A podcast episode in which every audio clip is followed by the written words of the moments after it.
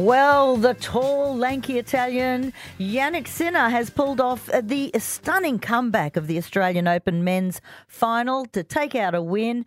Salty, Peter Psaltis, what a great game.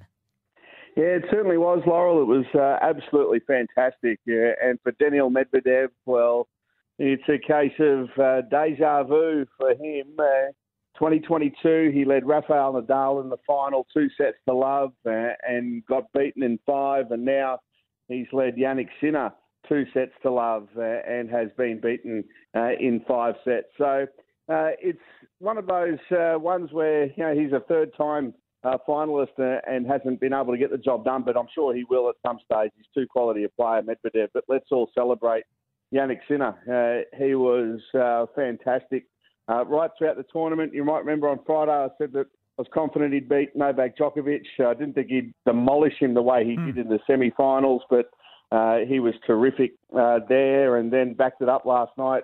Uh, and I think too, guys, it must be said that time on court and, and energy in the tank uh, was a big factor last night. Uh, Jannik Sinner on court for 14 or so hours, and during the course of the match last night, uh, Daniil Medvedev uh, clocked over 24 hours on court for the tournament. That is a Grand Slam record uh, for the amount of time spent uh, on court. Uh, so he spent a lot of time on court, did Medvedev, and probably cost him a bit in the end. Yeah, well, that's what he was doing to other players. I mean, I think the last two games he was down two sets, came back and won.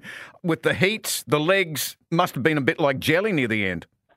Yeah, you could tell that they were, Gary. It's a good point because uh, that fifth set, it was it almost had uh, a bit of. Um, I'm not saying he, he, he, was resigned to the fact he was going to lose, but uh, it was uh, he was just stuttering to the station, whereas uh, uh, Sinner was, you know, he was finishing like a like a steam train. he was absolutely fantastic, and he he saw the opportunity and pounced. One of the great features that we have in the coverage uh, for the Australian Open is uh, the uh, the microphone uh, near the near the players' uh, coaches box. And Darren Cahill, uh, the Australian who coaches Jannik Sinner, said. Um, he's tired, mate. Keep moving him around. Keep moving him around. You've got him. You've got him. And that positive reinforcement to say that, hang on, you're the you're the stronger opponent. I think helped him in that in that fourth and fifth set.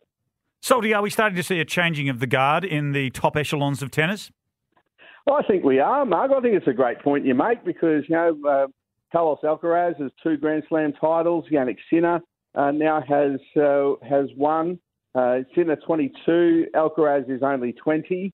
Um, I'm not writing off uh, the likes of Novak, who made it through to the the, the semi-finals, uh, but you know, the, the, the new the new guard, the new breed ha- has arrived, and we've got other youngsters uh, like uh, uh, who took um, set off um, Novak Djokovic in the opening round. Uh, we've got Holger Rune, uh, who is uh, set to take tennis by storm. He's only 20, as I mentioned.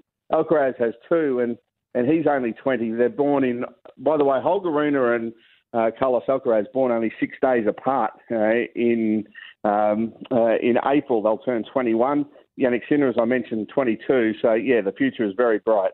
All right, we can't let you go without at least one question about the cricket. I was watching this yesterday. Who says Test cricket is dying? That was extraordinary.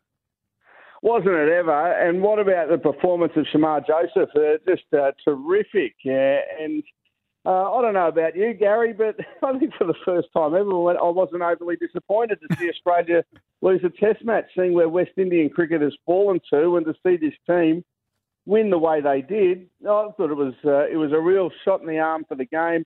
Shame there weren't that many people there at the Gabba yesterday, uh, but uh, those that were there uh, witnessed uh, one of the all-time uh, great Test finishes that we've seen here, and and we also had the England and India Test cricket alive and well. Let's just hope now that um, a few other countries who are treating it with the disdain. I'm looking at you, South Africa uh, start to treat it with the respect it deserves. It's the best format of the game and always will be. Good on you, Salty. Thank you. Thanks, guys.